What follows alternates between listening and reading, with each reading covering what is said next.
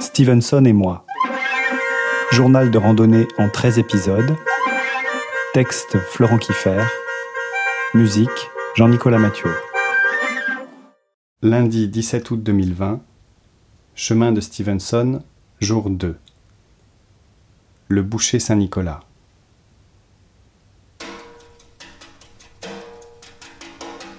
Après une soirée passée à observer les effets de la verveine, la liqueur palatisane, sur les piliers de bar de Monastier-sur-Gazeille, cette deuxième journée me conduit d'un plateau du Velay, paysage de bocage bordé de murets séparant des champs battus par le vent et broutés par des vaches, à un autre plateau du Velay, paysage de bocage bordé de murets séparant des champs battus par le vent et broutés par des vaches. Chaque plateau est séparé du précédent par une entaille creusée au milieu des volcans par le cours encore timide de la Loire, et les fameux 700 mètres de dénivelé évoqués le jour 1.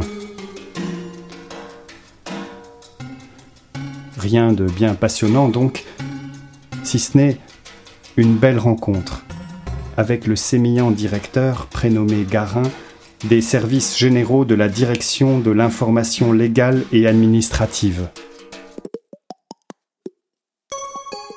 Grâce à lui, en quelques kilomètres, j'acquiers une solide connaissance des processus d'édition du journal officiel et du site servicepublic.fr.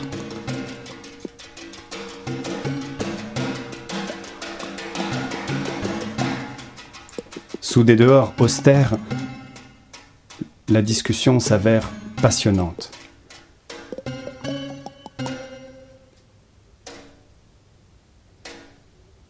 Hélas, les étapes des uns ne sont pas celles des autres. Celle de Garin étant plus petite que la mienne, nous n'avons pas pu nous empêcher de les comparer. Je le quitte à regret et à Ussel. Et c'est donc seul que j'ai franchi les derniers mètres jusqu'au camping de ce soir. Un choix judicieux tant les mouches ici sont nombreuses et peu au fait de la distanciation sociale.